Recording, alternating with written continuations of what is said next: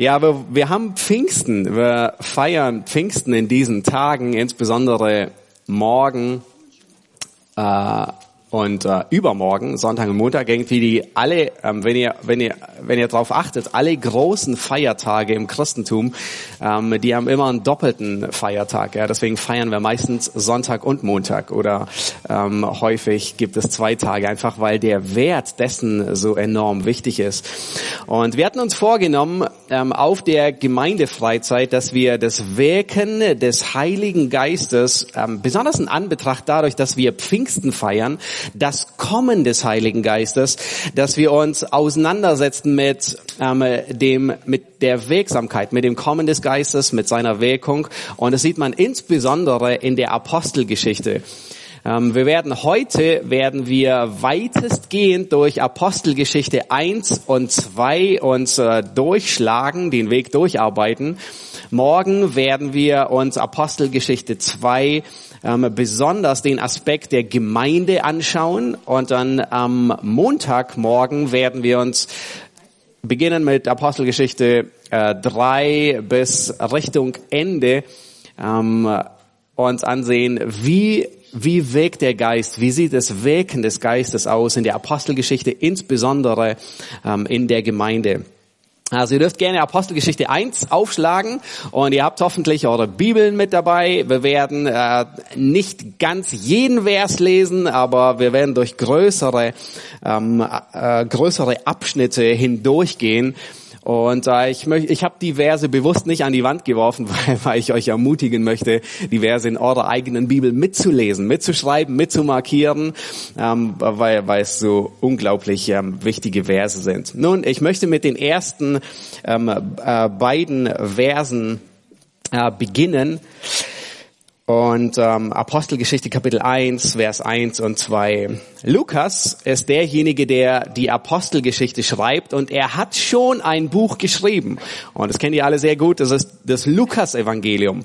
Nun, Lukas, er war der Begleiter des Apostel Paulus, er war Arzt, ein unglaublicher Historiker und das merkt man besonders in seinen beiden Büchern, dass er so akribisch sorgfältig ist, ja, wie man sich einen guten Arzt wünscht und sich ihn vorstellt. Wirklich jemand, der sorgfältig ist. Und ähm, in, in kaum einem anderen Buch finden wir deswegen so sorgfältige Aspekte ähm, verknüpft an die Geschichte, an wer auch immer gerade regiert und was auch immer. Und Lukas, er schreibt an einen, ähm, an einen Theophilus, wir wissen nicht ganz genau, ob Theophilus gerettet war oder nicht gerettet. Vielleicht ist er zum Glauben gekommen. Und Lukas, er will ihn überzeugen und will ihn festigen in all dem, was Christus betrifft. Und ähm, so beginnt er in den ersten beiden Versen und sagt, den ersten Bericht habe ich verfasst, o Theophilus, über alles, was Jesus anfing zu tun und zu lehren, bis zu dem Tag, da er in den Himmel aufgenommen wurde, nachdem er den Aposteln, die er erwählt hatte, durch den Heiligen Geist Befehl gegeben hatte. Also Lukas, er verweist auf seinen vorherigen Bericht und sagt, Theophilus, den ersten Bericht des Lukas-Evangelium habe ich dir schon verfasst und wir sind dort geendet, wo Christus in den Himmel aufgefahren ist und er hat Befehl gegeben den Aposteln. Nun merkt ihr, ab, das, das Buch der Apostelgeschichte ist das Buch des Wirkens des Heiligen Geistes. Und schon in Vers 2 beginnt ähm, Lukas den Heiligen Geist mit hineinzunehmen, weil es, man könnte fast sagen, ja, die, die Apostelgeschichte ist nicht die Geschichte der Apostel, sondern es ist die Geschichte des Heiligen Geistes, wie er durch die Apostel wirkt. Und dort sagt er, er hat durch den Heiligen Geist Befehl gegeben. Und dann sagt er, ähm, in, sie haben ähm, 40 Tage ist er ihnen erschienen nach der Auferstehung. Nun, was war der Befehl, den Jesus den Aposteln durch den Heiligen Geist gegeben hat? Was war der Befehl? Also ähm, wir, haben, wir haben, es ist mehr ein bisschen Seminarstil. Ja, die die Gemeindefreizeit ist nicht ja quasi äh, Predigt wie am Sonntag, wo man wo man äh, nicht antworten kann. Was war der Befehl, den Jesus gegeben hat? Womit endet das Lukas-Evangelium? geht hinaus. Genau, es ist der Missionsbefehl und ähm, ihr könnt gerne ähm, äh, das Ende von Lukas Evangelium aufschlagen. Das ist nämlich ähm, er, da heißt es äh, Lukas 24 ab Vers 45. Jesus öffnet ihnen das Verständnis und, ähm, und dann sagt er, so steht es geschrieben, Vers 46, so muss der Christus leiden am dritten Tag aus den Toten auferstehen. Und jetzt kommt es. Hört gut zu. Und in seinem Namen soll Buße und Vergebung der Sünden verkündigt werden unter allen Völkern, beginnend in Jerusalem.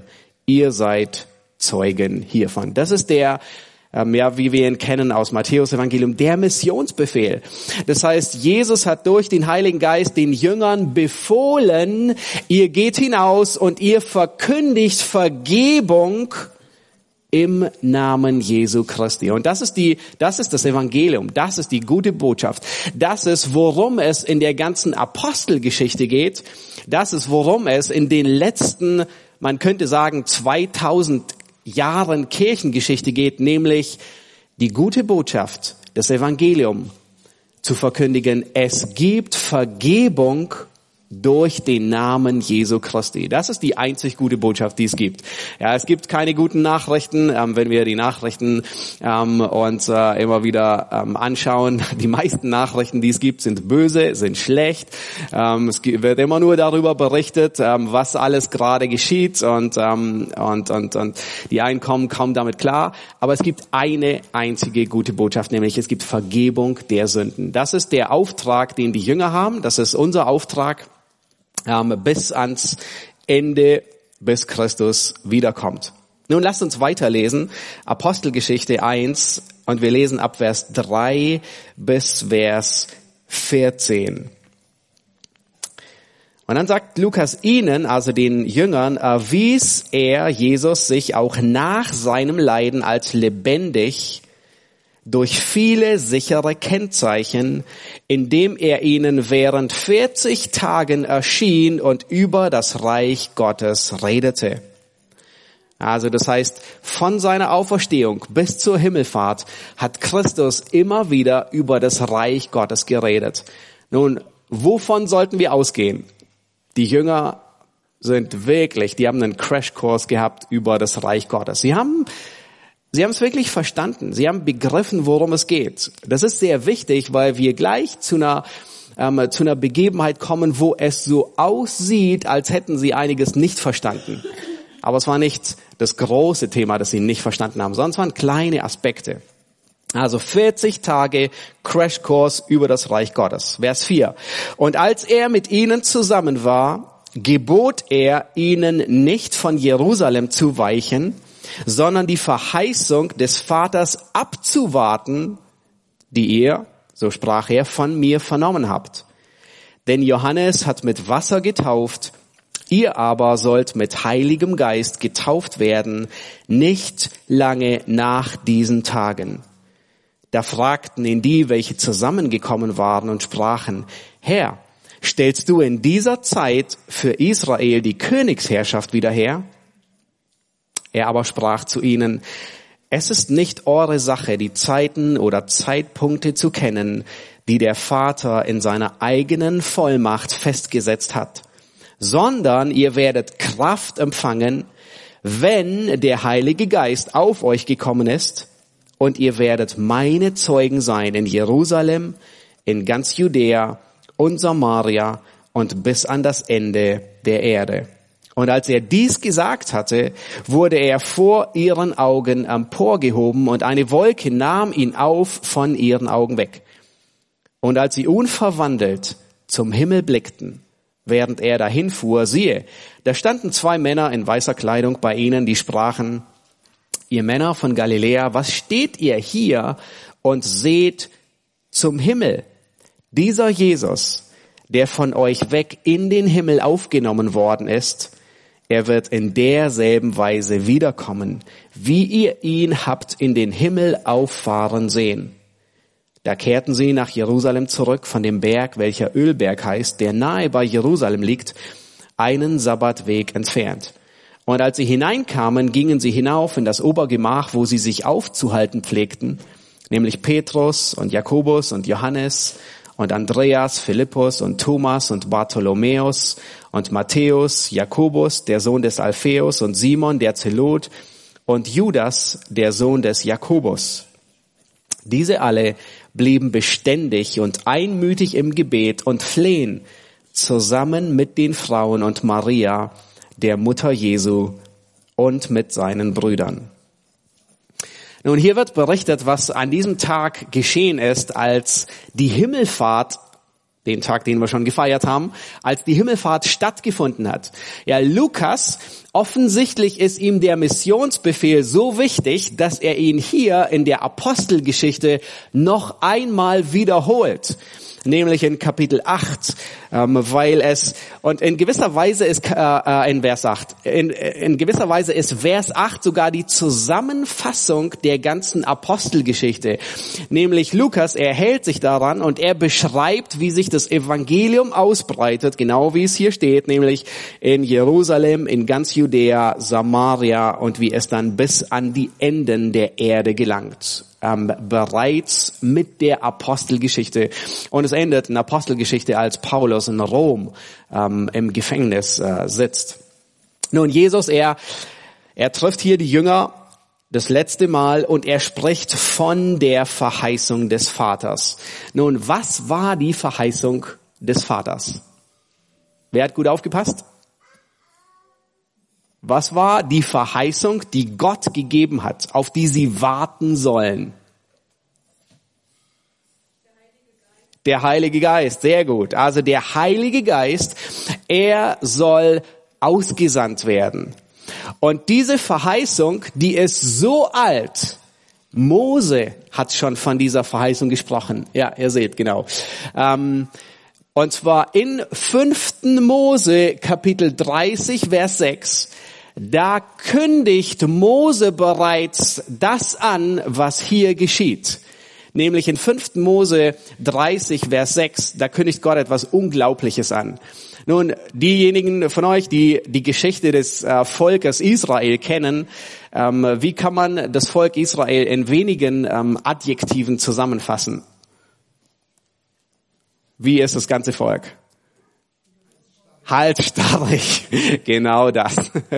Ähm, das ist, ich glaube, eins der häufigsten Worte, das gebraucht wird für das Volk Israel. Halsstarrig, ungehorsam.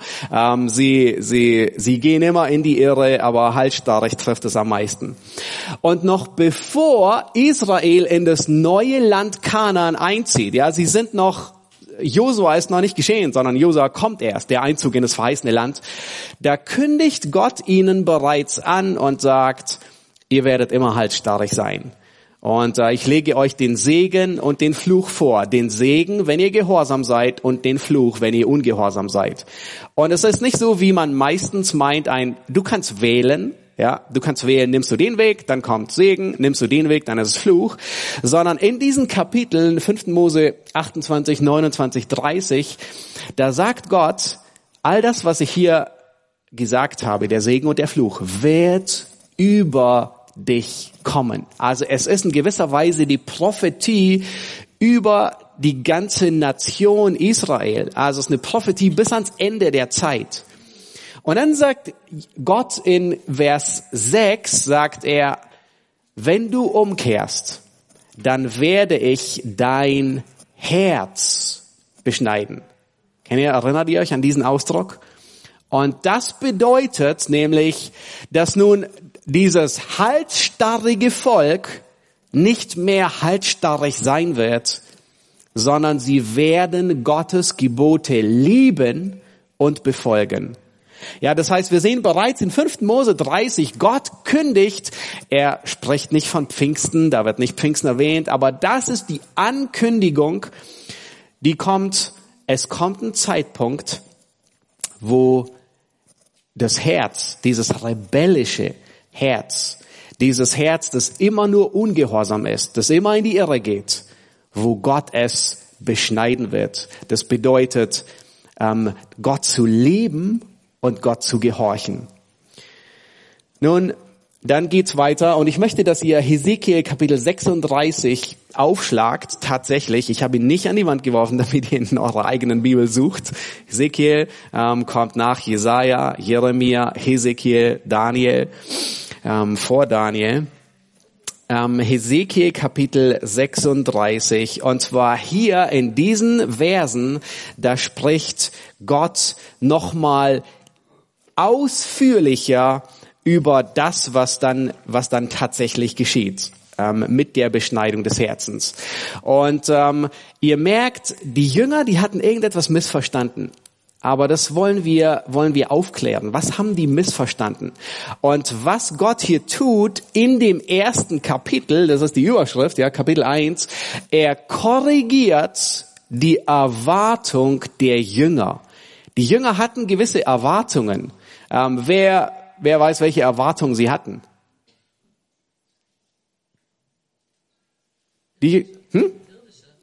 Irdische, genau, das Reich Gottes würde jetzt bald hier auf Erden losgehen. Und ähm, was erwarteten sie? Wo sollten, wo würden sie gerne sitzen? Zur Rechten und zur Linken, ja, also die Ehrenplätze einnehmen. Sie erwarteten, dass das Reich Gottes, wo der Messias regiert mit eisernem Zepter, wo er die Heidenvölker ringsum zerschmettern wird, wie man ähm, Tongeschirr, ja, ihr, ihr kennt es auch, ja, man liebt es, ja, vielleicht habt ihr schon mal gemacht, so mit einem einfach so Tongeschirr so so kaputt machen. Ja, das ist ein Bild, eine Metapher und und das sahen sie vor ihren Augen und das erwarteten sie. Und es kam anders. Nun, wir werden gleich sehen, dass die Erwartung der Jünger gar nicht so verkehrt war, aber Jesus muss sie korrigieren. Er muss sie ähm, ins rechte Lot bringen. Nun, Hesekiel 36. Ähm, ihr habt, äh, wir, wir schauen uns ähm, die Verse 26 bis 30 an, weil diese, die zitiert, nee, die hier nicht zitiert, äh, äh, Petrus zitiert äh, Joel, aber das beschreibt, was mit dem neuen Bund geschieht. Hesekiel 36, 26. Da sagt Gott zu Israel, ähm, und er kündigt den neuen Bund an. Er sagt, ich will euch ein neues Herz geben und einen neuen Geist in euer Inneres legen. Okay, was bedeutet das? Nun, das kommt jetzt in den nächsten Versen. Ich will das steinerne Herz aus eurem Fleisch wegnehmen und damit meint Gott dieses rebellische Herz, dieses Herz, das sich nie an Gottes Gebote hält, dieses halsstarrige, dieses Herz, das immer quer ist, immer, immer Gott ablehnt, nie, nie zu Gott kommt. Und Gott sagt, ich will dieses Herz, dieses steinerne Herz wegnehmen und euch ein fleischernes Herz geben. Ich will meinen Geist in euer Inneres legen und ich werde bewirken. Was bedeutet es, dass der Geist Gottes ins Herz kommt? Ich werde bewirken, dass ihr in meinen Satzungen wandelt und meine Rechtsbestimmungen befolgt und tut. Das heißt, hier kündigt Gott tatsächlich die Wiedergeburt an. Und er sagt, wenn jemand wiedergeboren ist, was tut er? Er liebt Gottes Wort und er gehorcht Gottes Wort. Er liebt Gottes Gebote. Okay, soweit so gut. Ähm, lass uns weitergehen. Nein, nein, nein, noch nicht ganz. Schaut euch an, was, was gleich als nächstes kommt. Also Gott kündigt hier in gewisser Weise, man könnte sagen, ähm, also es ist nicht Pfingsten, aber das, das Kommen des Geistes an. Und wovon spricht er dann als nächstes? Er spricht zu Israel. Sie waren in der babylonischen, in der, äh, babylonischen Gefangenschaft. Und dann sagt Gott, und ihr sollt in dem Land wohnen, das ich euren Vätern gegeben habe. Und ihr sollt mein Volk sein. Und ich will euer Gott sein. Und ich will euch befreien von all euren Unreinheiten. Ich will dem Korn rufen und es vermehren. Das heißt, das spricht von unglaublichem Wohlstand und reichen Ernten. Das heißt, und keine Hungersnot mehr wird über euch kommen. Ich will auch die Früchte der Bäume und den Ertrag des Feldes vermehren, damit ihr künftig nicht mehr die Schmach des Hungers unter den Heidenvölkern tragen müsst. Nun hier, was Gott hier ankündigt, ist mit dem Kommen des Geistes, was geschieht noch mit dem Kommen des Geistes? Die Wiederherstellung Israels. Habt ihr das gesehen? Das heißt, die Ankündigung ist, wenn der Geist ausgesandt wird, wenn die Beschneidung des Herzens kommt, dann wird Israel wiederhergestellt. Ja, dann beginnt dieses messianische Reich. Dann ähm, äh, es wird beschrieben ähm, als äh, quasi wie der Garten Eden. Ja, ähm, dann wird ähm, Israel regieren über alle Völker, wie in den Tagen, als David regierte über alles. Habt ihr das gesehen? Ah, das ist mir so wichtig, dass ihr das versteht. Ja, das heißt, die Verheißung war da. Wenn der Geist kommt, dann beginnt das messianische Reich. Das hatten die, das hatten die Jünger im Kopf. Wenn der Geist ausgesandt wird, das ist die Verheißung dann geht das messianische Reich los. Ja, dann, dann ist das, das uh, tausendjährige Reich, wo der Löwe und das Schaf zusammenleben, ohne dass das Schaf uh, quasi stirbt, zum Mittagessen wird, ähm, wo, wo ähm, der Jüngling ja mit der Otter, mit dem, äh, mit der Schlange spielt und, und, und nicht gebissen wird. Ja, das ist, das ist, was sie erwarten. Und nun muss Christus sie korrigieren ihre Erwartungen korrigieren. Schaut euch an. Und sie stellen die Frage her, okay, wir warten auf die Verheißung, der Heilige Geist kommt. Vielleicht ahnten sie, dass es nur ein paar Tage dauern wird. Und dann stellen sie Jesus die Frage, stellst du in diesen wenigen Tagen, bis der Heilige Geist kommt? Und er sagt, die Königsherrschaft, ähm, Vers 6, Herr, stellst du in dieser Zeit für Israel die Königsherrschaft wieder her. Was erwarten sie? Das messianische Reich. Sie erwarten das tausendjährige Reich, das, dass der Messias regiert auf der ganzen Erde. Und Jesus, er muss sie korrigieren und sagen, hey, ähm, ähm, hier ist, äh, hier ist äh, Folgendes. Es gibt überhaupt kein irdisches messianisches Reich mehr. Nein, das sagt er nicht. Er sagt nicht, oh, es wird vergeistlicht irgendwie sein, sondern schaut euch an, was er sagt. Es ist nicht eure Sache, die Zeiten oder Zeitpunkte zu kennen, die der Vater in seiner Vollmacht festgesetzt hat. In anderen Worten, es, es liegt über eurer Gehaltsklasse.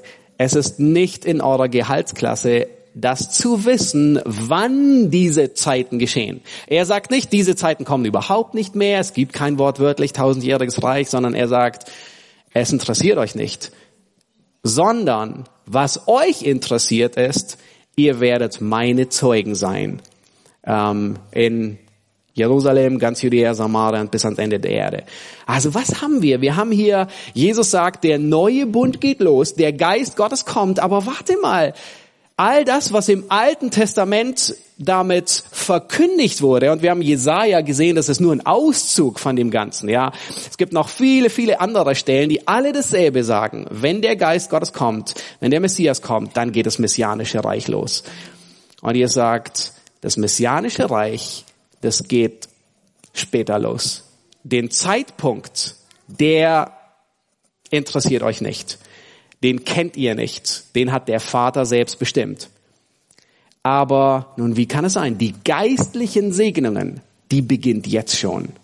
Das ist, das ist die, die große, ähm, äh, das, das, der große Benefit, den wir als Gläubige haben. Das heißt, der Heilige Geist ist schon ausgegossen, aber all die physischen Segnungen, die im Alten Testament angekündigt werden, ähm, all das, was noch kommt, das steht noch aus, das kommt noch. Und das hatten wir uns in den letzten Predigten in Daniel zum Beispiel angesehen.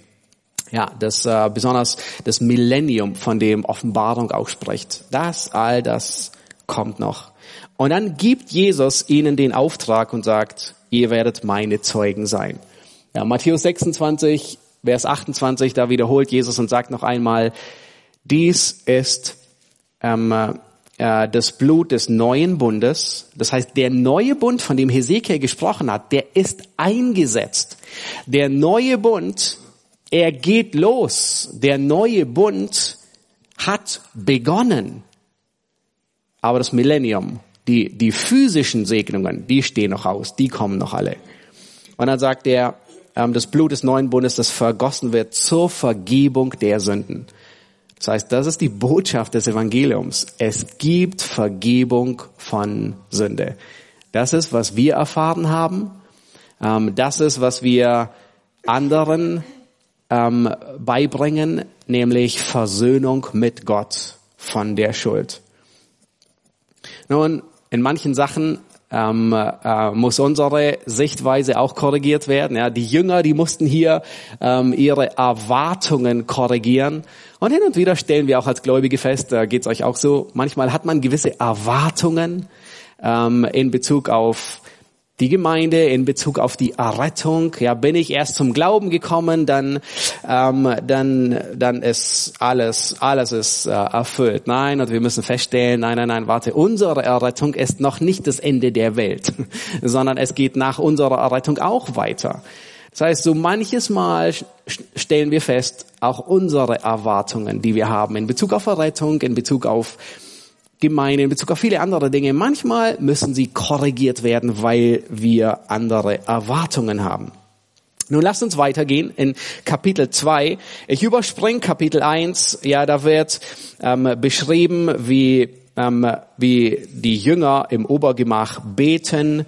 Und äh, Petrus sagt, Judas, der hat den Herrn verraten, er muss ersetzt werden. Und dann wird ein neuer Apostel ähm, gewählt ähm, nämlich äh, Petrus sagt, es muss einer sein, der die ganze Zeit bei uns gewesen ist und der ein Zeuge der Auferstehung ist. werden zwei aufgestellt, Josef und Matthias, und sie werfen das los und es fällt auf Matthias.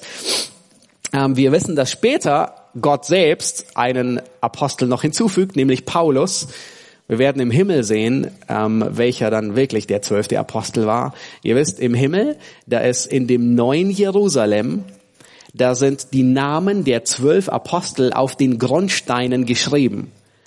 Das heißt, wir wissen die Namen der elf Apostel, die da stehen. Den zwölften werden wir im Himmel feststellen. war es Matthias oder war es Petrus? Äh, äh, äh, Paulus. Ja, vielleicht teilen die sich auch den Namen. Wissen wir nicht. Sehen wir danach. Okay, ähm, und dann wählen sie den, den zwölften Apostel aus. Und dann beginnt Pfingsten. Lasst uns ähm, Apostelgeschichte 2 Vers 1 lesen. Und als der Tag der Pfingsten sich erfüllte, waren sie alle einmütig beisammen. Erstmal so viel, lesen gleich weiter. Nun, wir haben hier den Tag der Pfingsten. Wir kennen Pfingsten immer als was? Als Pfingsten. Was, was geschah an Pfingsten? Die Ausgießung des Heiligen Geistes. Aber Pfingsten hat noch eine, eine das Pfingsten, das sie feierten, war ein vollkommen anderes Pfingsten. Es gab in, in der Geschichte Israels, gab es drei Feste, an denen jeder Israelit in Jerusalem sein musste.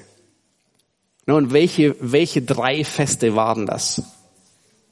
Könnt ihr euch mehr Hand hoch und oder hineinrufen? Das Laubhüttenfest, genau, sehr gut, ja. Das äh, heißt Sukkot, Sukkot. Das war das letzte. Genau. Welches noch? An welchem, an welchem Fest mussten die noch in Jerusalem sein? Am Passa, genau. Das war 40 Tage vorher. Genau, das Passafest, das sie erinnert an den Auszug aus Ägypten. Und Uh, gut, ja, Shavuot, Pfingsten. Also das heißt, es gab drei Feste und an diesen drei Festen musste jeder Israelit in Jerusalem sein. Das erste war Passa. Nun, das Passa erinnert daran, dass Gott sie herausgeführt hat aus der Sklaverei. Das Passa erinnert daran, dass ein Lamm stellvertretend geschlachtet wurde damit sie am Leben bleiben. Jeder Erstgeborene. Erinnert euch? Ja, wir hatten es vor kurzem, ähm, wo nämlich die Türen mit dem Blut eingepinselt wurden. Um, und der Engel des Gerechts ging vorbei. Nun, das war 40 Tage vorher. Was geschah am, man könnte fast sagen, am echten Passa? An der Erfüllung des Passa? Genau das, was am ersten Passa geschah, nämlich Christus starb. Und zwar zu dem Zeitpunkt, um drei Uhr nachmittags, als begonnen wurde, alle Passalämmer zu schlachten für das Passafest, das sie feierten. Es ist kein Zufall, dass Christus an Passa starb, weil es macht, er macht deutlich, äh, besonders der Hebräerbriefschreiber, Christus ist die Erfüllung des Passalams. Das heißt, Gott hat schon im Alten Testament all das, was, all die rituellen und die zeremoniellen Gesetze und ähm, die äh, religiösen Gesetze, die er gegeben hat, sind ein Hinweis auf Christus. Sie deuten nach vorne auf Christus. Und nun kommt Pfingsten, Shavuot. 50 Tage später, 50 Tage nach Passa, muss ja auch noch mal gucken, was es alles mit sich bringt und beinhaltet. Und Pfingsten markiert den Beginn der Ernte. In 2. Mose 34, 22 wird es erwähnt und ähm, 4. Mose 28, Vers 36. Dort wird Pfingsten, haltet euch fest, als das Fest der Erstlingsfrüchte bezeichnet. Und zwar sind zu dieser Zeit, an Pfingsten, sind, werden die ersten Früchte in Israel geerntet. Und zwar Weizen, Gerste, Trauben, Feigen, Granatäpfel, Oliven und Datteln. Und das sind, das sind die Früchte, die in 5. Mose 8, Vers 8 erwähnt werden, wo gesagt wird, das Land Israel ist ein Land, wo Milch und Honig überfließt. Und ich war überrascht zu hören, dass an Pfingsten, also quasi an diesem Feiertag, den wir feiern, an diesem Pfingsten, das Sie gefeiert haben, heute ähm, in Israel ähm, überwiegend Rezepte über Käsekuchen kursieren. Also ähm, und zwar so viel, dass man sagt, okay, wenn wenn Rezepte über Käsekuchen ähm, überall hereinflattern, durch Zeitung, im Briefkasten, durch Werbung, dann weiß man, Pfingsten kommt. Warum? Warum Käsekuchen?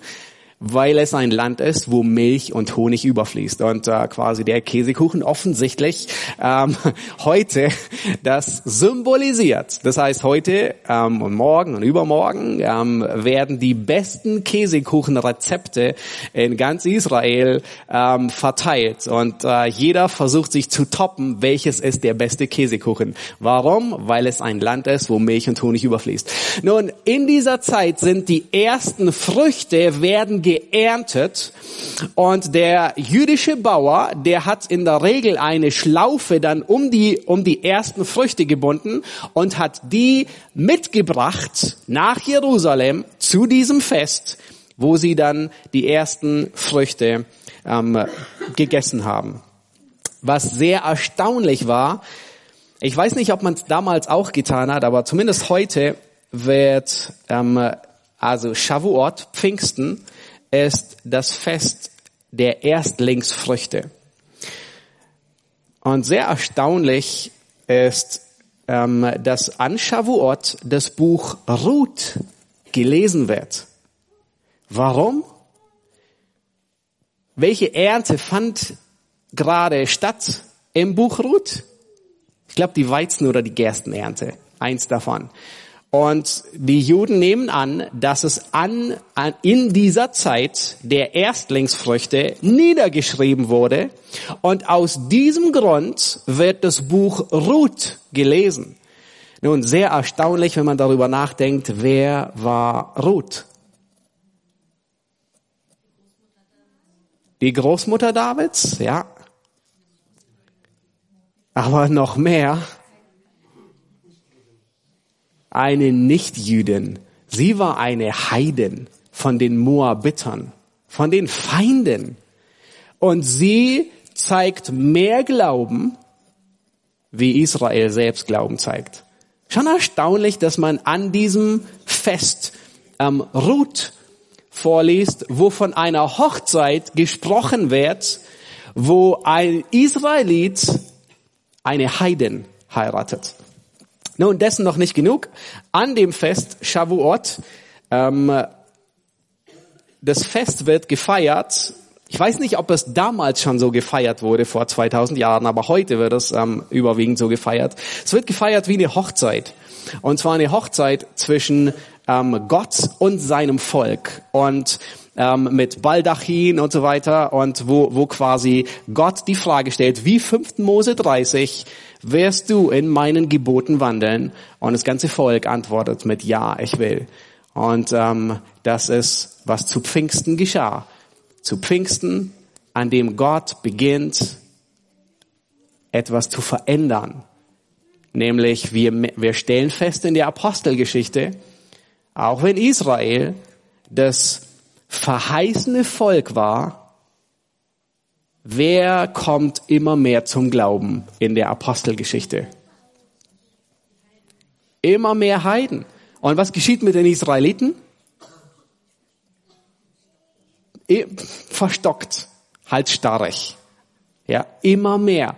Und selbst Paulus stellt die Frage, wie kann es sein? Ich meine, der Messias ist gekommen. Eigentlich würde man jetzt erwarten, alle Israeliten kommen zum Glauben und freuen sich, der Messias ist gekommen. Und irgendwas ist falsch. Der Messias kommt und die, die den Messias Jahrtausende lang erwartet haben, die verstocken sich immer mehr. Und besonders Apostelgeschichte 8, 9, 13, ja, sie, sie, sie werden richtig sauer. Und die, die den Messias nie erwartet haben, die Heiden, ja, alle außer Israel, die kommen mehr und mehr zum Glauben, so dass am Schluss mehr Heiden gerettet werden wie Israeliten. Und Paulus, er erklärt dieses, überall im Neuen Testament sehen wir Verse, die dieses Problem oder dieses scheinbare Problem lösen, nämlich Jesus sagt davon, Jerusalem wird zertreten, bis die Zeit der Nationen erfüllt ist. Paulus spricht in Römer 11 davon, dass, ähm, dass die ähm, Zeit der Heiden da ist und ablaufen wird. Das heißt, wir haben jetzt fast 2000 Jahre eine Zeit, wo ähm, ex, exorbitant viele Heiden gerettet werden und Israel ist Verstockung widerfahren. Aber nicht für immer sondern alle sagen, die Zeit der Heiden läuft ab. Die Uhr tickt. Und sie läuft rückwärts, ja, wie ein Countdown, wie eine Bombe, wie eine Zeitbombe. Und irgendwann läuft die Zeit der Heiden ab. Und dann beginnt Christus wieder mit seinem Volk seine Geschichte fortzusetzen. Also wir sehen ausgerechnet an diesem zweiten Feiertag wo alle Juden in Israel sein müssen, an Pfingsten, an Shavuot, ähm, da, an dem Fest der Erstlingsfrüchte kommt der Geist. Und ab hier beginnt Christus seine Gemeinde zu bauen. Und ihr erinnert euch, was Jesus gesagt hat. Hebt eure Augen auf, denn die Ernte ist reif oder groß. Ja, und wir sehen viele Parallelen da ähm, Christus beginnt und sagt, die Ernte beginnt. Die Ernte hat begonnen mit Pfingsten. Die Ernte ist losgegangen, wo Menschen gerettet werden. Und dann kommt das letzte Fest, das Christian erwähnt hatte. Das Laubhüttenfest. Das ist das Ende der Ernte. Und es wird ein Zeitpunkt kommen, wo die Ernte vorüber ist. Und es wird auch ähm, Sukkot genannt, das Laubhüttenfest. Es wird eine Zeit kommen, an der, in der wir in unseren ewigen Laubhütten in die aufgenommen werden. Da ist die Ernte vorbei. Sie ist abgeschlossen. Aber in dieser Zeit befinden wir uns mittendrin, mitten in der Ernte. Sie hat begonnen. Okay, lasst uns weiterlesen. Apostelgeschichte, Kapitel 2, ähm, die Verse äh, 2 bis 13. Und es entstand plötzlich vom Himmel her ein Brausen wie von einem daherfahrenden gewaltigen Wind und erfüllte das ganze Haus, in dem sie saßen, also die Jünger im Obergemach. Und es erschienen ihnen Zungen wie von Feuer, die sich zerteilten und sich auf jeden von ihnen setzten. Und sie wurden alle vom Heiligen Geist erfüllt und fingen an, in anderen Sprachen zu reden, wie der Geist es ihnen auszusprechen gab. Es wohnten aber in Jerusalem Juden, gottesfürchtige Männer aus allen Heidenvölkern unter dem Himmel. Als nun dieses Getöse entstand, kam die Menge zusammen und wurde bestürzt, denn jeder hörte sie in seiner eigenen Sprache reden. Sie entsetzten sich aber alle, verwunderten sich und sprachen zueinander, siehe, sind diese, die da reden, nicht alle Galiläer?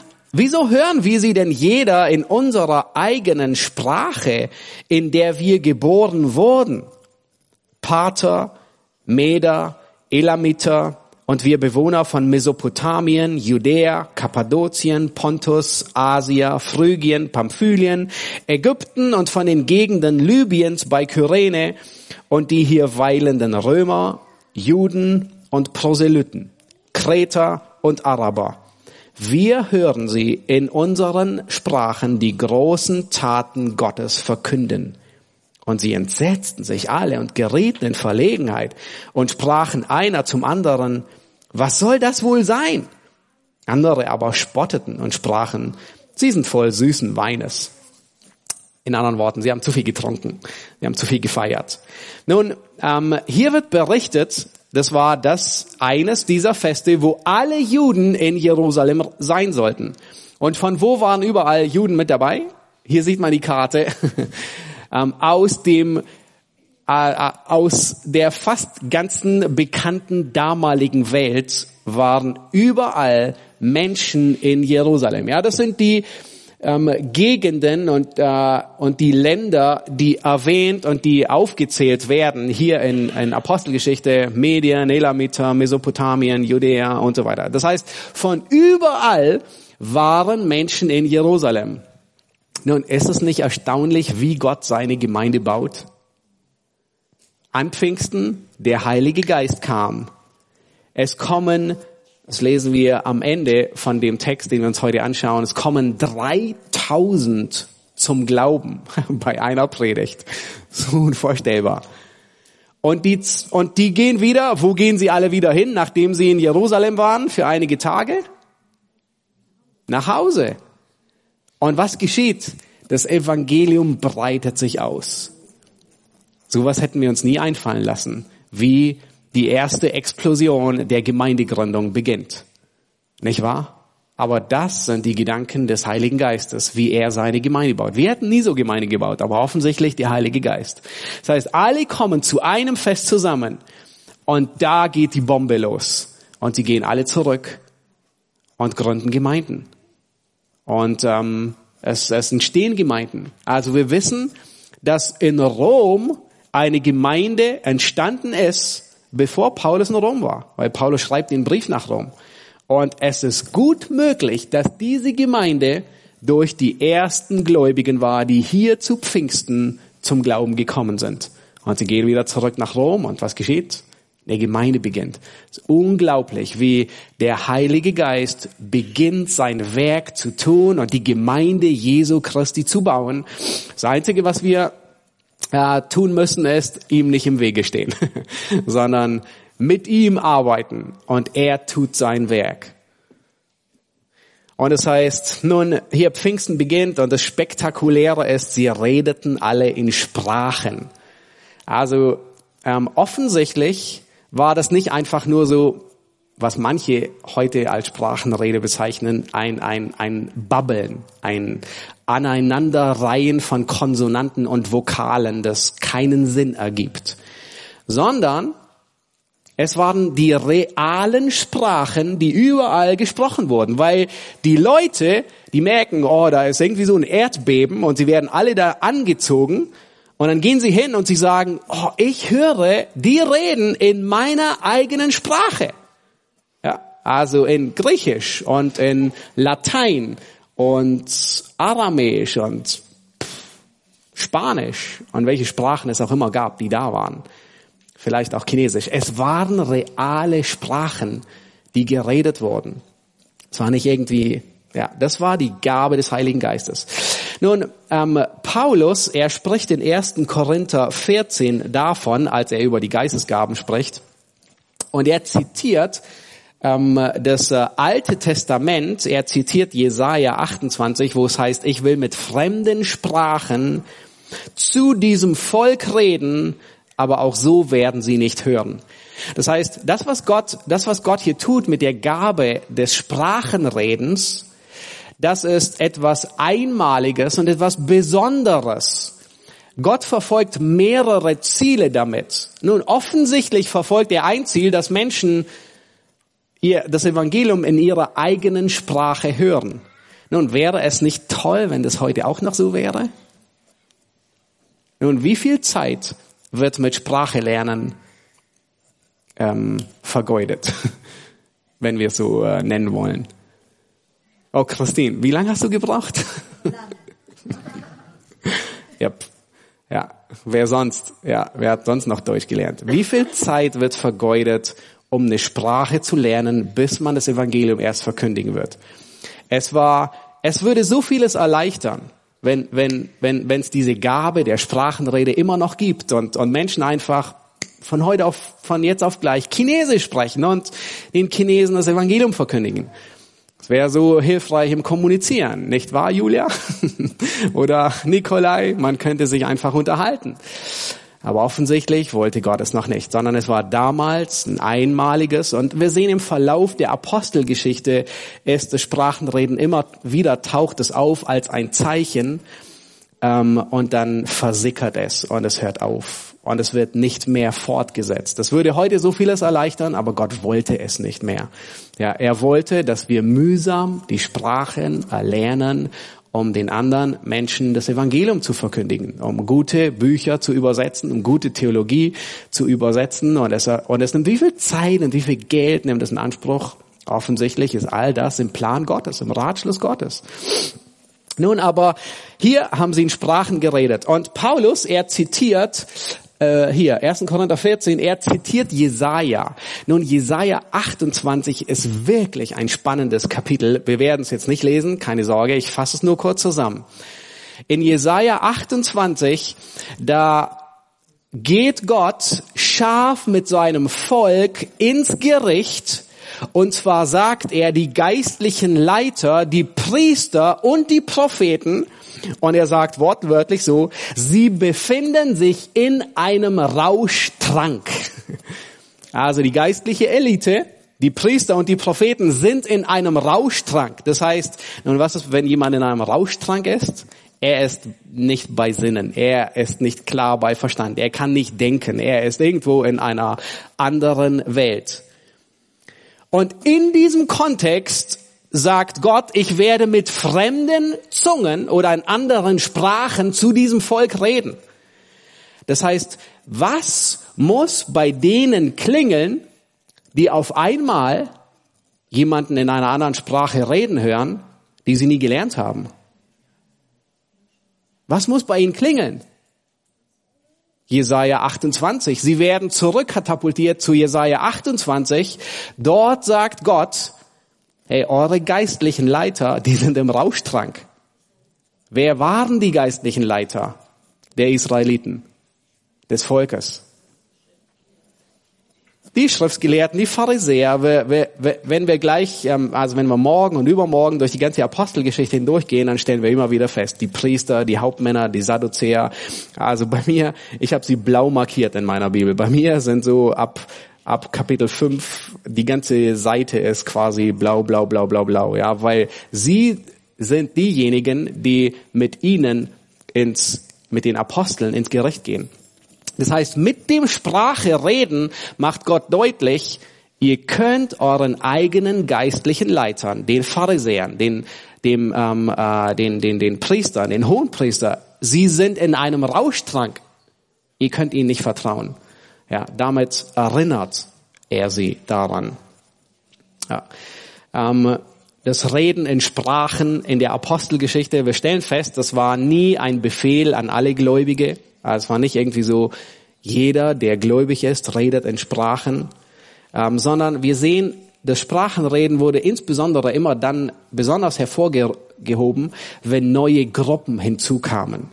Also wenn eine neue Gruppe, die Samariter, die Heiden, gottesfürchtige Heiden und dann ganz, ganz ferne Heiden, die nie nach Gott gefragt haben, wenn, wenn diese Gruppen hinzugetan wurden. Okay, lass uns weiterlesen, Apostelgeschichte 2 und ähm, wir lesen uns die erste Predigt von Petrus an. Also in gewisser Weise könnten wir einfach eine Predigt vorlesen und haben die Predigt und können Schluss machen.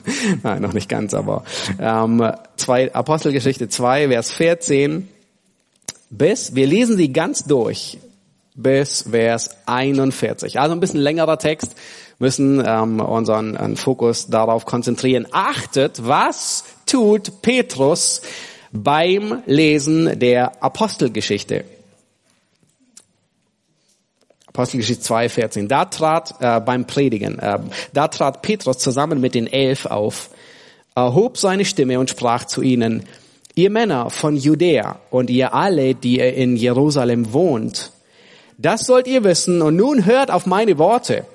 Denn diese sind nicht berauscht, wie ihr meint. Es ist ja erst die dritte Stunde des Tages. Also in anderen Worten, die sind noch nicht betrunken, wie, wie ihr es annehmen würdet. Es ist erst, ich glaube, es wäre neun Uhr morgens oder so. Es ist erst neun Uhr morgens.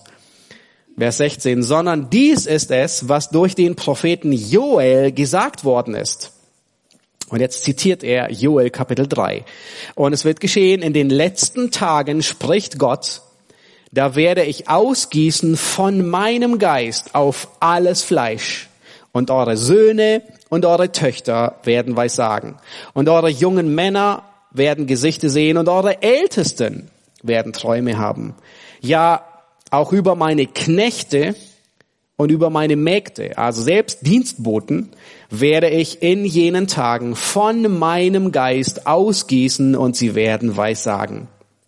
Und ich will Wunder tun oben am Himmel und Zeichen unten auf Erden. Blut und Feuer und Rauchdampf. Und die Sonne wird sich in Finsternis verwandeln und der Mond in Blut, ehe der große und herrliche Tag des Herrn kommt. Und es soll geschehen, jeder, der den Namen des Herrn anruft, wird gerettet werden. Hier hat er Joel zitiert und jetzt adressiert er sich wieder an alle Zuhörer. Ihr Männer von Israel, hört diese Worte. Jesus, der Nazarener, ein Mann, der von Gott euch gegenüber beglaubigt wurde durch Kräfte und Wunder und Zeichen, die Gott durch ihn in eurer Mitte gewirkt hat, wie ihr selbst wisst. Diesen, der nach Gottes festgesetztem Ratschluss und Vorsehung dahingegeben worden war, den habt ihr genommen und durch die Hände der Gesetzlosen, also durch die Römer, durch die Heiden, ans Kreuz geschlagen und getötet. Ihn hat Gott auferweckt, indem, ihr die Wehen, indem er die Wehen des Todes auflöste, weil es ja unmöglich war, dass er von ihm, dem Tod, festgehalten würde. Jetzt zitiert er David in Psalm 16. David nämlich sagte von ihm, ich sehe den Herrn alle Zeit vor mir, denn er ist zu meiner Rechten, dass ich nicht wanke. Darum freut sich mein Herz und meine Zunge frohlockte. Zudem wird auch mein Fleisch auf Hoffnung ruhen. Denn du wirst meine Seele nicht dem Totenreich preisgeben und nicht zulassen, dass dein Heiliger die Verwesung sieht. Du hast mir die Wege des, des Lebens gezeigt, du wirst mich mit Freude erfüllen vor deinem Angesicht. Er hat jetzt David zitiert, jetzt wendet er sich wieder an alle, die zuhören. Ihr Männer und Brüder, es sei mir erlaubt, freimütig zu euch zu reden von dem Stammvater David. Er ist gestorben und begraben und sein Grab ist unter uns bis zu diesem Tag. Da er nun ein Prophet war und wusste, dass Gott ihm mit einem Eid verheißen hatte, dass er aus der Frucht seiner Lenden, dem Fleisch nach, den Christus erwecken werde, damit er auf seinem Thron sitzt, hat er vorausschauend von der Auferstehung des Christus geredet, dass seine Seele, also Christus, nicht dem Totenreich preisgegeben worden ist und auch sein Fleisch die Verwesung nicht gesehen hat. Diesen Jesus hat Gott auferweckt. Das ist die Botschaft, die er, die er verkündigt. Dafür sind wir alle Zeugen. Nachdem er nun zur Rechten Gottes erhöht worden ist und die Verheißung des Heiligen Geistes empfangen hat von dem Vater, hat er dies ausgegossen, was ihr jetzt seht und hört. Denn nicht David ist in den Himmel aufgefahren, sondern er selbst sagt, der Herr sprach zu meinem Herrn, setze dich zu meiner Rechten, bis ich deine Feinde hinlege als Schemel für deine Füße. Und jetzt kommt sein Fazit. So soll nun das ganze Haus Israel mit Gewissheit erkennen, dass Gott ihn sowohl zum Herrn als auch zum Christus gemacht hat, eben diesen Jesus, den ihr gekreuzigt habt. Als sie das hörten, drang es ihnen durchs Herz. Und sie sprachen zu Petrus und den übrigen Aposteln, was sollen wir tun, ihr Männer und Brüder? Da sprach Petrus zu ihnen, tut Buße und jeder von euch lasse sich taufen auf den Namen Jesu Christi zur Vergebung der Sünden. So werdet ihr die Gabe des Heiligen Geistes empfangen. Denn euch gilt die Verheißung und euren Kindern und allen, die ferne sind, so viele der Herr, unser Gott, herzurufen wird. Und noch mit vielen anderen Worten gab er Zeugnis und ermahnte und sprach, lasst euch retten aus diesem verkehrten Geschlecht. Diejenigen, die nun bereitwillig sein Wort annahmen, ließen sich taufen und es wurden an jenem Tag etwa 3000 Seelen hinzugetan. Hat sich jemand bekehrt nach der, nach dieser Predigt von Petrus? Sonst könnte man die, die 3000 noch steigern und fortsetzen. Nun, das war die erste, das war die Pfingstpredigt, die erste, Pet, äh, die erste Predigt, die Petrus gehalten hat. Und äh, was er, er argumentiert und macht deutlich, Jesus ist der Messias. Er ist der Christus. Er musste sterben und er ist wieder auferstanden, um Vergebung zu ermöglichen. Und offensichtlich wägt der Heilige Geist und es dringt ihnen durchs Herz und sie werden überführt und sie tun Buße. Und 3000 werden gerettet. Wir sehen hier, es ist der Geist, der beginnt zu wirken. Und er fügt Menschen zur Gemeinde hinzu. Die Aufgabe der Apostel, was war die Aufgabe der Apostel?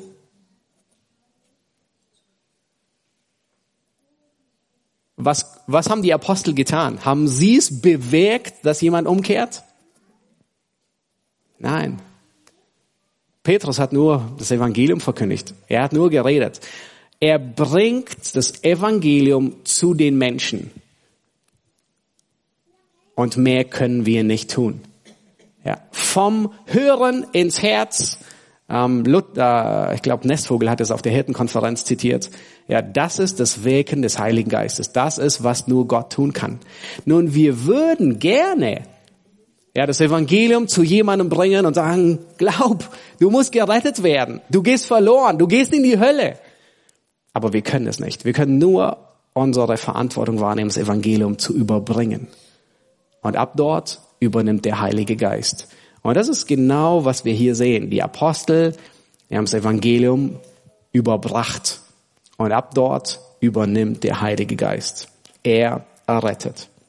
Ich möchte noch in den letzten ähm, äh, wenigen Minuten unsere Aufmerksamkeit auf zwei Aspekte lenken, und ähm, danach werden wir noch ein Lied singen und dann äh, teilen dann äh, wir werden heute eine Gruppenarbeit machen. Dann teilen wir uns in, äh, in sechs bis sieben Personen äh, Gruppen auf, gehen noch ein paar Aspekte durch und nehmen uns dann ausreichend Zeit, um miteinander und füreinander zu beten. Aber bevor wir uns aufteilen und auch das Lied singen, ähm, wollte ich unsere Aufmerksamkeit auf das richten, was ist an Pfingsten geschehen. Also wir, wir haben hier das geschichtliche Ereignis aber was bedeutet es für uns, dass wir wiedergeboren werden durch den Geist?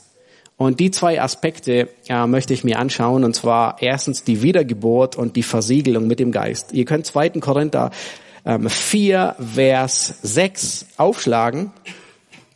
2. Korinther Kapitel 4, Vers 6. Oh ja, super, hast du es eingeblendet. Genau, diese zwei Aspekte, die Wiedergeburt durch den Geist und die Versiegelung durch den Heiligen Geist. Im zweiten Korinther Kapitel 4, Vers 6, da macht Paulus eine Metapher. Und er sagt, denn Gott, der dem Licht gebot, aus der Finsternis hervorzuleuchten, er hat es auch in unseren Herzen Licht werden lassen, damit wir erleuchtet werden mit der Erkenntnis der Herrlichkeit Gottes im Angesicht Jesu. Er erwähnt nicht, nicht explizit die Wiedergeburt, aber ähm, Folgendes sagt er. Könnt ihr euch erinnern an die Schöpfung, die ersten drei Ta die ersten, die ersten Tage? Und eines der ersten, wenn nicht sogar der erste, ich müsste nachgucken, aber ist nicht so wichtig. Einer der ersten Befehle, den wir überhaupt finden, ist, wo Gott sagt, es werde Licht. Und es wurde Licht. Erinnert ihr euch? Das heißt, er, er schafft die Erde. Und es ist Finsternis überall. Und was tut Gott? Wie entsteht Licht? Aus sich heraus, irgendwie so, uh, über viele tausend Jahre oder Millionen Jahre. Genau. Er spricht in die Finsternis hinein. Es werde Licht. Und was geschieht? Und es wurde Licht. Und Paulus sagt, genau das hat Gott in unserem Leben getan. Er hat in unsere Finsternis hineingesprochen, es werde Licht und es wurde Licht. Versteht ihr diese, diese Parallele? Er spricht von der, von der Schöpfung und sagt, genau das ist in unserem geistlichen Leben geschehen. Wir waren tot. Wir waren verblendet.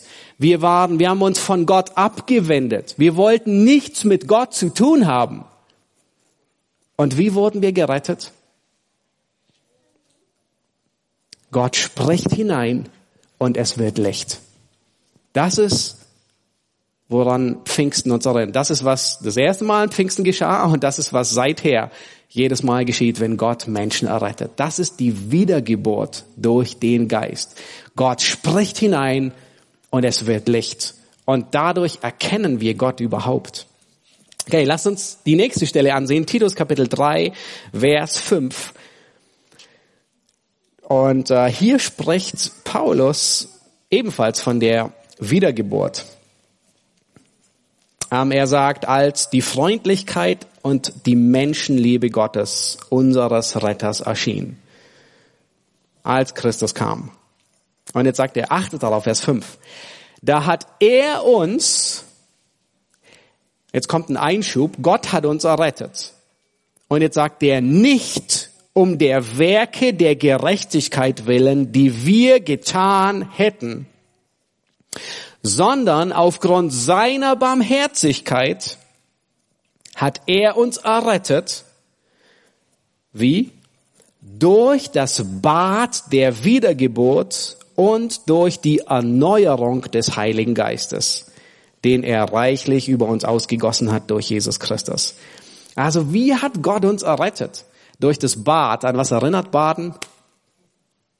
Nach einem Tag wahrscheinlich so wie diesem, wenn man im Matsch draußen Fußball spielt oder was auch immer. Ähm, was brauchen wir am Ende des Tages? Ein ordentliches Bad oder eine Dusche, was all den Schmutz abwäscht. Ja, und er spricht davon, dass wir abgewaschen sind. Das wird immer in Verbindung gebracht mit dem Heiligen Geist. Er hat uns vergeben. Er hat uns gereinigt. Und wir sind wiedergeboren durch den Heiligen Geist. Das hat Gott getan. Das ist die Bedeutung der Wiedergeburt. Ja, und äh, ich möchte, dass wir das sehen, dass wir begeistert davon sind, was Gott in unserem Leben getan hat. Wenn du gerettet bist, wenn du wiedergeboren bist, dann hat Gott das in deinem Leben getan. Zu einem neuen Menschen gemacht. Und das ist, das bringt Freude inmitten von Herausforderungen. Okay, und nun lasst uns zu Epheser Kapitel 1, Vers 13 gehen. Ähm, hier ähm, Epheser Kapitel 1, Vers 13. Hier spricht Paulus ebenfalls von dem Wirken des Heiligen Geistes und er beschreibt, was geschehen ist. Epheser Kapitel 1, Vers 13 bis 14. Dort sagt er, in ihm, also in Christus, seid auch ihr, nachdem ihr das Wort der Wahrheit des Evangeliums eurer Errettung gehört habt. Also Schritt Nummer eins, man hört das Evangelium. In ihm seid auch ihr, als ihr gläubig wurdet, Schritt zwei, man wird gläubig. Als das geschah, seid ihr versiegelt worden mit dem Heiligen Geist der Verheißung. Wir sehen hier wieder das Wort der Verheißung. Das ist aus dem Alten Testament angekündigt. Und dann sagt Paulus Vers 14, der das Unterpfand unseres Erbes ist, bis zur Erlösung des Eigentums zum Lob seiner Herrlichkeit. Er spricht hier von zwei Metaphern. Er spricht von Versiegelung und er spricht von einem Unterpfand. Das heißt, der, der Heilige Geist ist, ist das Siegel. Nun, Frage, was ist ein Siegel?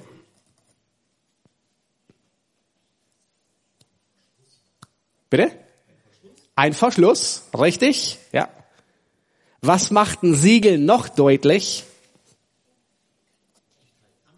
Echtheit, es ist amtlich, genau. Also wenn ein Dokument so ein richtiges Siegel hat, ja, dann weiß man, uh, okay, das ist echt.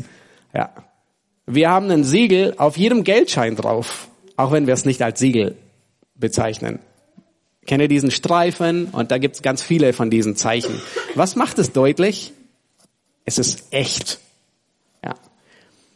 Das heißt, das Siegel macht deutlich, das ist echt und das ist nicht echt. Ja, wir erinnern uns an ähm, äh, Esther, das war schon dran, oder in der Kinderstunde. Ähm, nun, da lässt der König Ahasveros Briefe versiegeln. Erinnert ihr euch? Und schickt sie in die 127 Provinzen seines Landes. Nun, was soll dieses Siegel kommunizieren? Echtheit. Jeder, der, der diesen, diese Rolle, diese Rolle hat, er weiß, woher kommt die Rolle? Die kommt wirklich vom König höchstpersönlich. Warum? Weil sie ist versiegelt. Ja. Das heißt, ein Siegel macht deutlich, das ist echt und das ist nicht echt. Das heißt, jeder, der den Heiligen Geist hat, ist echt. Und jeder, der den Heiligen Geist nicht hat, ist nicht echt. Eine andere Funktion, die das Siegel hatte, war ein Schutz. Wir hatten erst, äh, ihr erinnert euch, Daniel in der Löwengrube. Das war, ähm, die, ich glaube, die längste Predigt. die, ähm, und was hat was hat der König getan mit der Löwengrube? Er hat sich versiegelt. Warum? Er wollte sicherstellen, dass wenn er, nun, solange er da ist, würde nichts geschehen. Aber er wollte sicherstellen, wenn er am Abend nach Hause geht, dass niemand auf die Idee kommt, die Löwengrube aufzumachen und vielleicht nachzuhelfen, um Daniel umzubringen, falls er noch nicht gestorben wäre. Was, ja.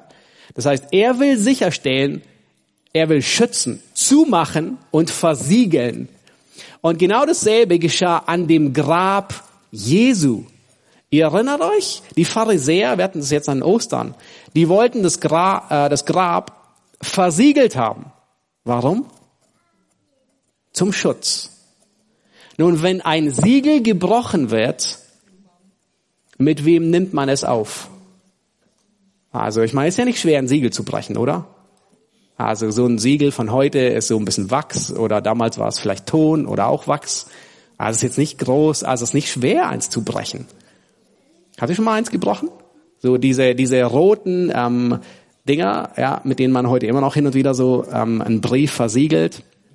Ist nicht schwer aber es ist doch schwer. Wenn ein Siegel gebrochen wird, mit wem nimmt man es auf? Hm? Mit dem Versiegler, mit dem, der versiegelt hat. Und genau das wollten die Pharisäer. Sie wollten, okay, das Grab ist versiegelt. Wir wollen sicherstellen, wenn das Siegel gebrochen ist, wer auch immer das Siegel brechen würde, nun die ganze römische Macht, ganz Rom mit all den Legionen steht bereit, um sich mit dem anzulegen, der das Siegel gebrochen hat. Nun, es war ein Engel und die ganze römischen Flotten, die haben es nicht gewagt, es mit dem anzunehmen, der das Siegel gebrochen hat. Und wir finden wieder ein Siegel in der Offenbarung. eine Buchrolle, die versiegelt ist mit sieben Siegeln. Und niemand konnte das Siegel öffnen. Nun, was macht es deutlich? Wir haben gesehen, das Siegel ist, es, es bezeugt Echtheit. Das Siegel macht deutlich, es, es deutet Besitz an und es schützt. Das heißt, wem gehört der Gegenstand, der versiegelt ist? Dem, der ihn versiegelt hat. Es ist nicht unglaublich tröstend zu wissen, wenn wir den Heiligen Geist haben, ja, dann macht Gott deutlich, wir sind echt. Wir sind nicht gefaked, sondern wir sind echt seine Kinder. Er macht deutlich, wem gehören wir? Dem, der uns versiegelt hat. Das ist die Anzahlung, das Unterpfand. Und es macht deutlich, dass Gott uns schützt. Ja, der Siegel ist ein Schutz. Ähm, das letzte Mal, wo ich ähm, mit einem Siegel konfrontiert wurde, so richtig, war bei dem Ausladen von dem Container von Willoughbys. äh, wer hat da mitgeholfen? Aber keiner von uns dabei? Ah ja, doch. Ja, ähm, das war ein Seekontainer, so 20 Fuß, glaube ich, war das. Ähm, Daniel, er hat uns äh, dahin, wir waren acht, neun, zehn Mann da. Er hatte nur eine Stunde, um den Container auszuladen, weil sonst musste er Aufpreis zahlen. Okay, also da stehen zehn Männer. Was wollen die zehn Männer? In einer Stunde den Container ausladen. Also alle waren quasi so, Adrenalin war quasi nicht zu übertoppen. Einfach nur, lass uns loslegen, wir schaffen das. Das Problem war, es gab ein Siegel und niemand war vorbereitet. Das war so ein einfacher Stift, einfach nur so ein Stift. Der war, der, der, ging durch die, da wo man den Container aufmacht, hindurch. Das war alles. Und da stehen zehn Männer, alle, also so richtig, ja, jetzt legen wir los. Und diese zehn Männer, die haben es nicht geschafft, in 25 Minuten das Siegel zu brechen. Also, und ich dachte, wow, das ist eine Illustration. Also, ja, maximales Adrenalin, lass uns loslegen. Und wir haben es nicht geschafft, 25 Minuten das Siegel zu brechen, weil es so fest war. Wir haben mit Bohrhammer versucht.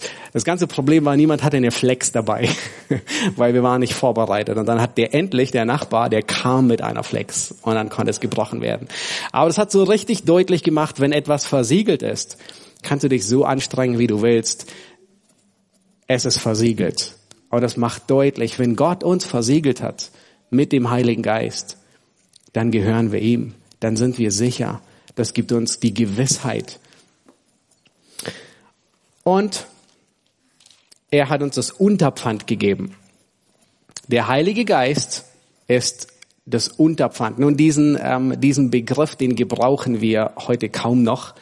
Aber es ist sowas wie eine Anzahlung. Hat jemand von euch schon eine Anzahlung gemacht?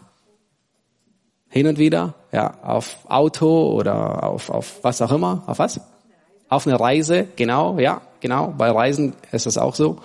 Gerne. Ähm, wenn man eine Reise bucht, ja, dann zahlt man schon mal zehn Prozent und dann, wenn man sie dann antritt, zahlt man die anderen 90. Oder auf ein Auto, ja, man will ein Auto kaufen und ähm, man zahlt eine Anzahlung und sagt, hier ist die Anzahlung, ähm, muss noch diese anderen Sachen klären oder vielleicht, äh, ja, und dann komme ich und hole mein Auto ab.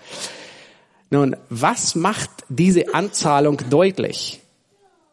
Es ist bereits quasi, es gehört mir. Darf der Autohändler das Auto jemand anderem verkaufen in der Zwischenzeit?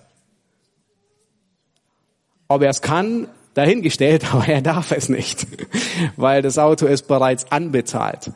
Das heißt, er kann wirklich Schwierigkeiten kriegen. Das heißt, die Anzahlung macht deutlich, das ist schon, das gehört mir. Aber ich habe es noch nicht vollständig ausgelöst. Und das ist, was der Heilige Geist für uns ist. Der Heilige Geist ist das Unterpfand oder die Anzahlung unseres Erbes. Und er meint den Himmel. Und wenn wir bei Christus sind. Das heißt, wir dürfen gewiss sein, wenn wir den Heiligen Geist haben, das ist unsere Anzahlung. Wir haben, das ist die Garantie, wir gehören ihm. Er nimmt uns. Und unser restliches Erbe, bei ihm zu sein, all das ist garantiert. Nun möchte, dass wir uns ähm, bei der ähm, Gruppenarbeit ähm, mit, mit ein paar Aspekten auseinandersetzen. Und zwar, wir haben gesehen, was der Geist tut. Er hat uns wiedergeboren. Er ist unsere Anzahlung, unser Siegel. Aber ich möchte, dass wir uns auseinandersetzen mit, ähm, was bedeutet es, dass der Heilige Geist in uns ist? Und zwar überwiegend mit ähm, äh, Galater Kapitel 5, den Galater Kapitel ähm, 5, den Versen 19 bis 25. Ähm, wir dürfen, wir, wir sehen immer, dass mit dem Heiligen Geist Kraft in Verbindung gebracht wird. Nun ist aber der Heilige Geist nicht irgendwie so ähm, ein Zaubertrank, so wie bei Asterix und Obelix, ja. Bisschen einfüllen und du du dum. ähm, jetzt bist du so richtig stark. Ähm, und die Frage, mit der wir uns auseinandersetzen wollen, ist, was tut eigentlich der Heilige Geist, wenn wir erfüllt sind mit dem Heiligen Geist? Was will er in uns anrichten? Was will er tun? Es ist nicht so wie eine doppelte Dosis Red Bull, ja. Oder wenn wenn du ihn hast, dann dann hast du 24 Stunden, ähm, bist du 24 Stunden wach oder so stark, dass du Bäume ausreißen kannst oder Römer ähm, äh, woanders hin transportieren. Nein, nein, nein. Der Heilige Geist, er ist in uns und er befähigt uns. Aber was will er eigentlich ähm, erreichen? Und das ist die Frage, mit der wir uns in den nächsten Minuten ähm, auseinandersetzen wollen. Ähm, möchte schließen mit einem Zitat von Jerry Bridges. Er sagt Folgendes. Er sagt, wir müssen uns dessen bewusst werden, dass es der Heilige Geist ist, der uns die Schrift gab. Warum? Er hat sie inspiriert. Er hat sie eingehaucht oder ausgehaucht. Es ist der Heilige Geist, der uns befähigt, die Schrift zu verstehen. Und drittens, es ist der Heilige Geist, der uns anweist und uns hilft, die Schrift in unserem täglichen Leben anzuwenden. Ja, das ist, ähm, das ist so wichtig zu wissen. Der Heilige Geist, der wirkt immer in, in Verbindung mit seinem Wort, mit dem Wort, das er gegeben hat.